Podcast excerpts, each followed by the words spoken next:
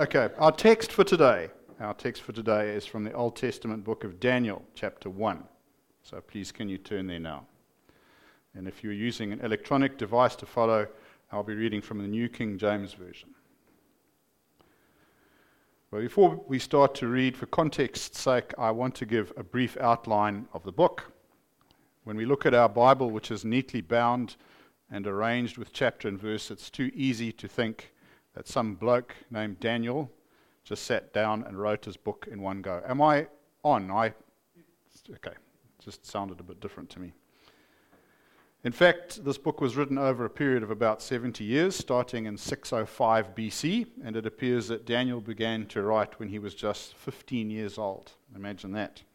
And that was during a particularly desperate period of Jewish history, which was called the Babylonian captivity. Okay, so it was that. If you're any student of the Old Testament, you'll know that there's this circle of events that repeats over and over in the relationship between God and his chosen people. And it goes like this 1. Israel follows God's commands and is blessed by him. 2. Israel forgets God's commandments and is warned by him, usually by a prophet. 3. Israel doesn't listen, so God punishes them. 4. Israel repents and God blesses them, and the cycle begins again. And if you look through the whole of the Old Testament narrative, you'll see that goes on and on until God finally loses his patience. We're looking at an example of number three here God's punishment. And in this case, by allowing an enemy people, the Babylonians, to conquer Jerusalem and drag some of the Jews away into captivity. And this is the subject of verses 1 to 7 and in chapter 1. And, and, although it's not strictly part of today's sermon, I do want to read them so that we have a picture of the situation that Daniel is in as we go on to look at the rest. So let's do that now. Verses 1 to 7.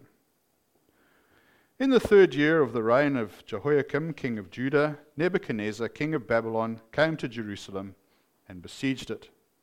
And the Lord gave Jehoiakim, king of Judah, into his hand, with some of the articles of the house of God which he carried into the land of Shinar, eh, to the house of his God, and he brought the articles into the treasure house of his God. Then the king instructed Ashpenaz, the master of his eunuchs, to bring some of the children of Israel, and some of the king's descendants, and some of the nobles, young men in whom there was no blemish, but good looking, gifted in all wisdom, possessing knowledge and quick to understand, who had ability to serve in the king's palace and whom they might teach the language and literature of the Chaldeans. And the king appointed for them a daily provision of the king's delicacies and of the wine which he drank, and three years' training for them, so that at the end of that time they might serve before the king. Now, from among those sons of Judah were Daniel, Hananiah, Mishael, and Azariah. To them the chief of the eunuchs gave names. He gave Daniel the name Belteshazzar, to Hananiah, Shadrach, to Mishael, Meshach, and to Azariah, Abednego. So, what we see described here is that Daniel and his mates have become part of a clever control strategy by Nebuchadnezzar. Instead of merely whipping and beating captive nations into submission, which always results in no end of bothersome rebellion and sabotage, he cunningly takes aside some of the cream of their youth and draws them, bit by bit, into Babylonian ways. And this means that as these young people come to an age where they will naturally become the leader of their people, they are already on the right page. And of course, that's the Babylonian page. And they will help to subdue their kinfolk. As we've just seen, the method involved changing their names, exposing them to the proper language, customs, and food, and so on, as well as living in the king's palace. Now, that must have been a very tempting proposition depending on your view of personal compromise. Option A work as a slave doing hard labor for the Babylonians, enjoy lousy food and substandard housing, receive regular whippings and abuse. Or option B live a cushy life in the palace, eat the same food as the king, get a proper education. Oh, by the way, you'll need some new gods for that, but no worries, you're as comfy as. But Daniel is not like that. Although he is participating in that system of control, he has very clear boundaries. So let's read the next section now, starting in verse 8. But Daniel purposed in his heart that he would not defile himself with a portion of the king's delicacies, nor with the wine which he drank. Therefore he requested the chief of the eunuchs that he might not defile himself. Now God had brought Daniel into the favor and goodwill of the chief of the eunuchs. And the chief of the eunuchs said to Daniel, I fear my lord the king, who has appointed your food and drink. For why should he see your faces looking worse than the young men who are your age? Then you would endanger my head before the king. So Daniel said to the steward, whom the chief of the eunuchs had set over Daniel, Hananiah, Mishael, and Azariah, Please test your servants for ten days, and let them give us vegetables to eat and water to drink. Then let our appearance be examined before you, and the appearance of the young men who eat the portion of the king's delicacies and as you see fit, so deal with your servants. So he consented with them in this matter and tested them ten days. It seems to me that verse 8, the, verse, the first verse in this section, is the key to the whole affair, and most especially this word purposed. Daniel purposed in his heart that he would not defile himself. So we'll start by looking at the word purposed. What does it mean? Well, I happen to have an absolutely enormous Collins dictionary. Imagine a real book. And it says that to have a purpose means to have the fixed intention of doing something and being determined to see it through. It seems to me then that purpose the, is the space in which aim is turned into action. We all have aims, but oftentimes they do not become anything concrete. For one reason or another, in my particular case, that chocolate can simply not be allowed to remain uneaten, they are never realized. But this is not the case when one purposes to do something. This is not a random thought or whim. Purpose is backed up by an unshakable internal conviction which powers the aim through to action and fights off any obstacles along the way. And this is why it's notable that Daniel purposed in his heart. A head purpose has little effect. For example, I know very well in my head that excessive chocolate consumption will rot my teeth and create a need for larger clothing. But that is not enough to stop me because, oh, chocolate tastes so good. What I need is a much stronger motivation that will steel me to overcome my taste buds. And that power can only come from the heart. Purpose of the heart, or what we could also call perseverance, is a very good thing for a Christian to have because we all encounter threats to our faith and temptations.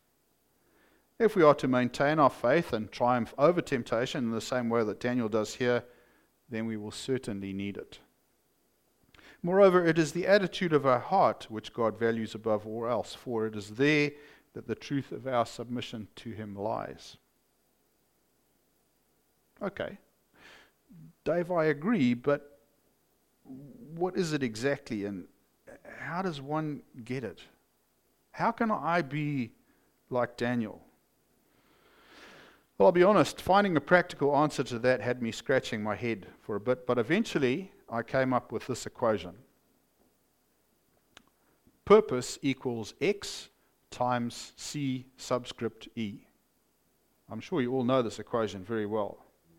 No. I'm not a mathematician, so I'm kind of pleased I came up with this. In order for us to make sense of this, we'll need to explain what our symbols mean. Firstly, what is x? Well, unfortunately, x is indefinable. If I try to think about where the purpose of my heart comes from, I cannot escape the fact that there is a mysterious element to it, one that I cannot define or control. But if I think about that as a Christian, then I am sure I can give it, Him, in fact, a name. And that's the Holy Spirit. He is given to dwell in us at the moment of our salvation to be the still small voice that whispers God's purposes to us. And these are the ones that only that really matter. The Holy Spirit also directs us towards the work that God has prepared for us.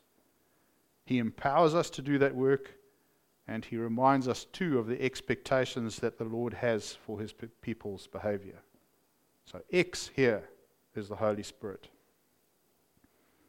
Secondly, what is this strange C subscript E thing? Well, that's my own invention.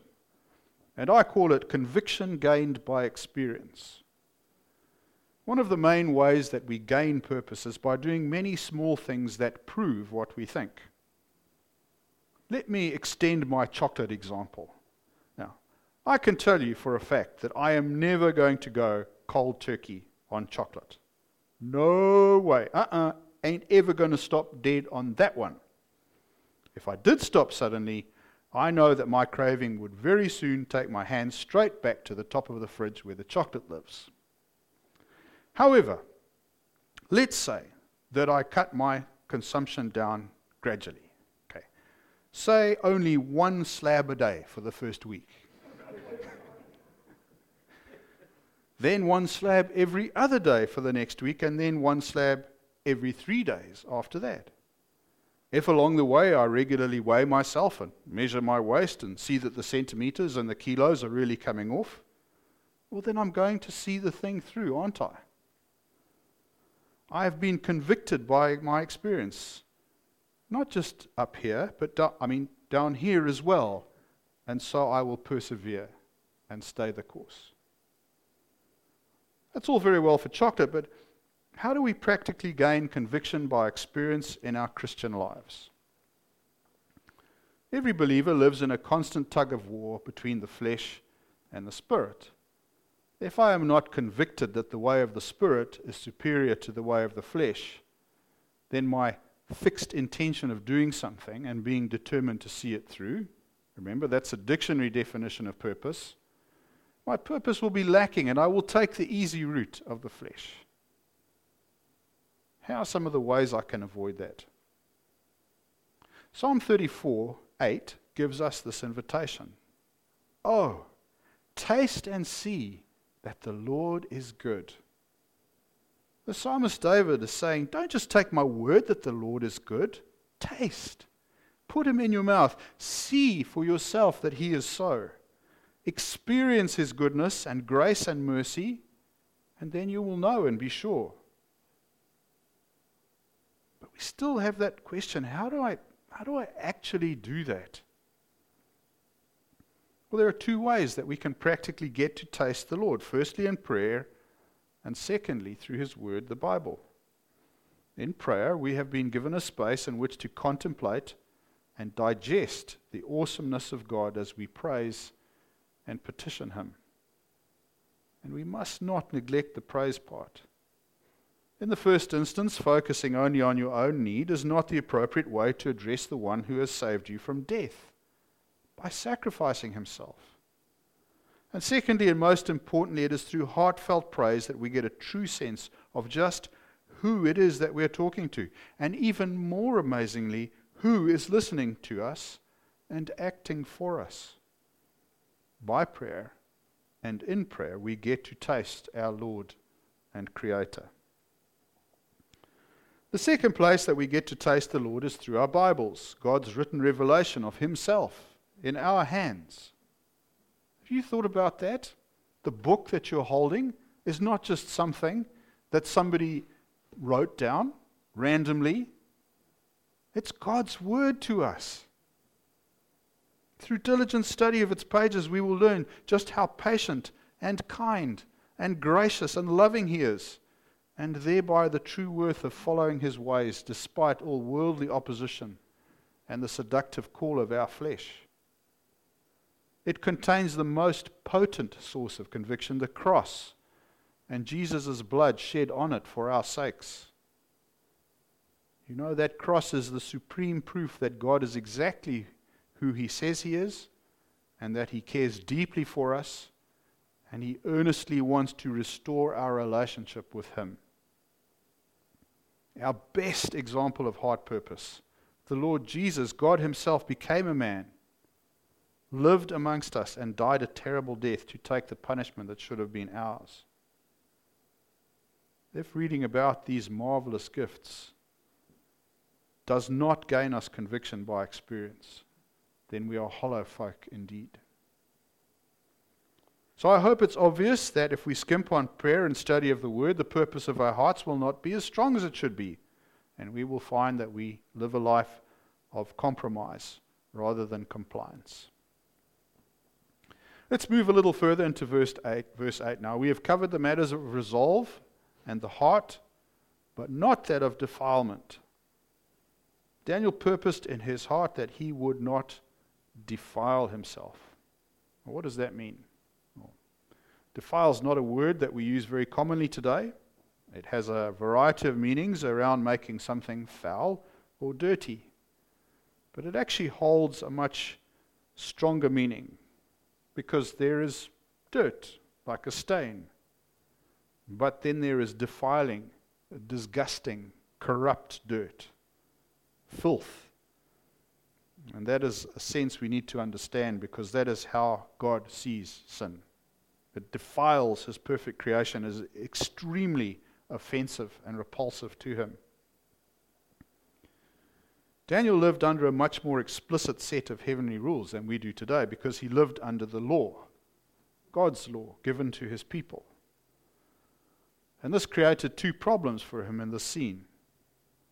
Firstly, he knew that the pagan food that he was being offered had most likely been offered to idols. And therefore, to eat it effectively meant that he was joining in with that idol worship. That was a big no no.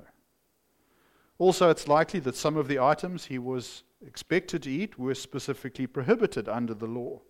And so to accept those kinds of food meant deliberately breaking it. And that was also a big no no. In fact, a huge defiling no no. Now, I suspect that for many of us, the possibility of losing that comfortable life by angering the king would have caused us to make some kind of internal excuse to wriggle around the prohibitions of law. You might be saying, well, you know, it's, it's not such a big thing to eat that food. I know in my heart that idols are imaginary if I can stay in this position, well, you know, I can, I can help my people. That sort of thing. But Daniel was not like that. He understood so well that sin is a matter of black and white.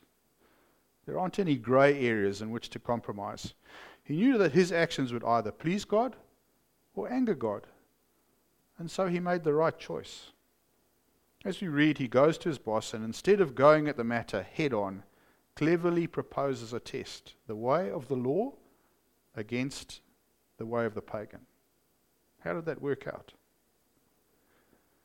At the end of ten days, their features appeared better and fatter in flesh than all the young men who ate the portion of the king's delicacies. Thus the steward took away their portion of delicacies and the wine that they were to drink and gave them vegetables. Ta da! God's way wins again. Daniel's heart purpose, rooted in God's will, made into action, proved to be the best course. And that shouldn't be a surprise to us. Let's read the what happened next, but starting in verse 17.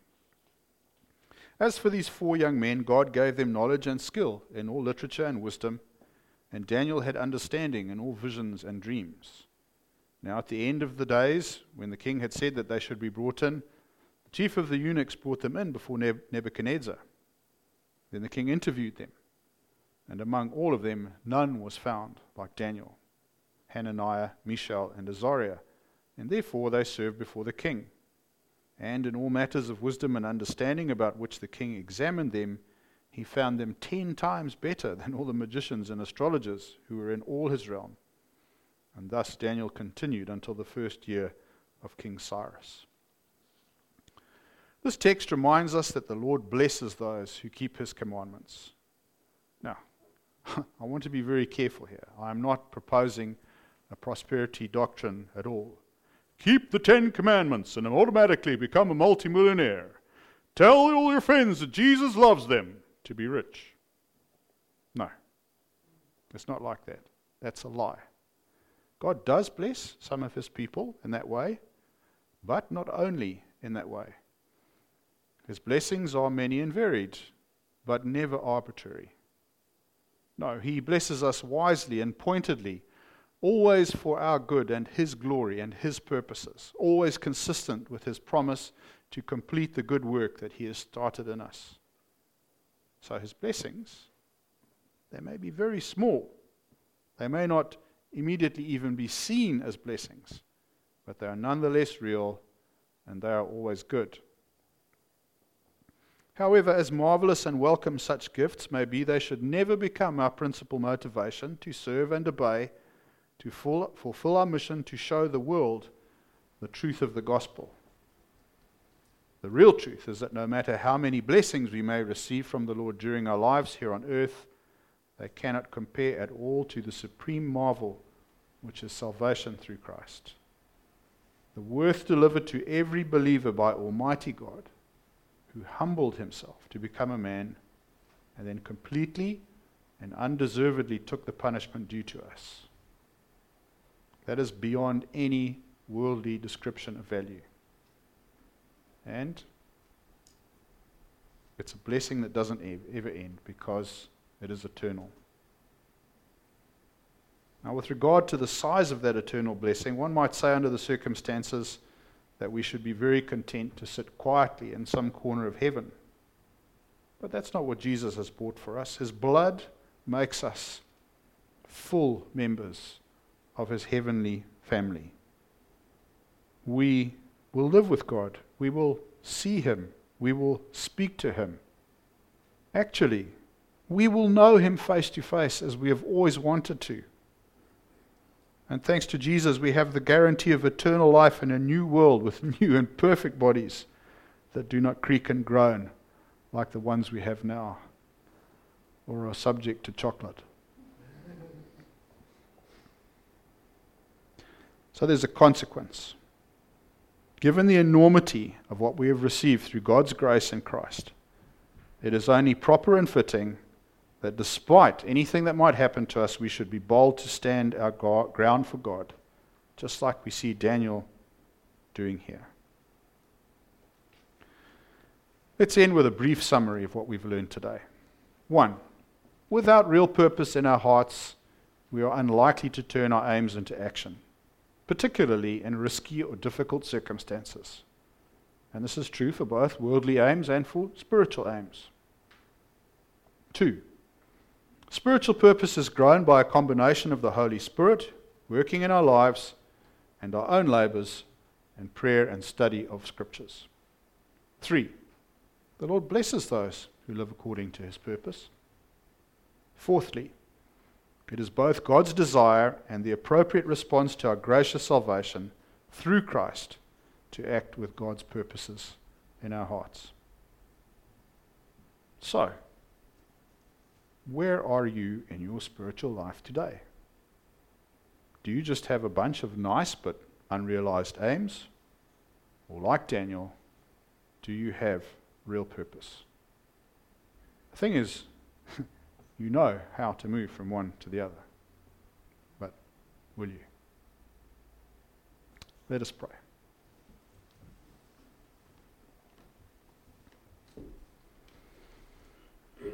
Heavenly Father, I pray that through your Holy Spirit working in our hearts, we would firstly gain a knowledge of the purpose you have for us.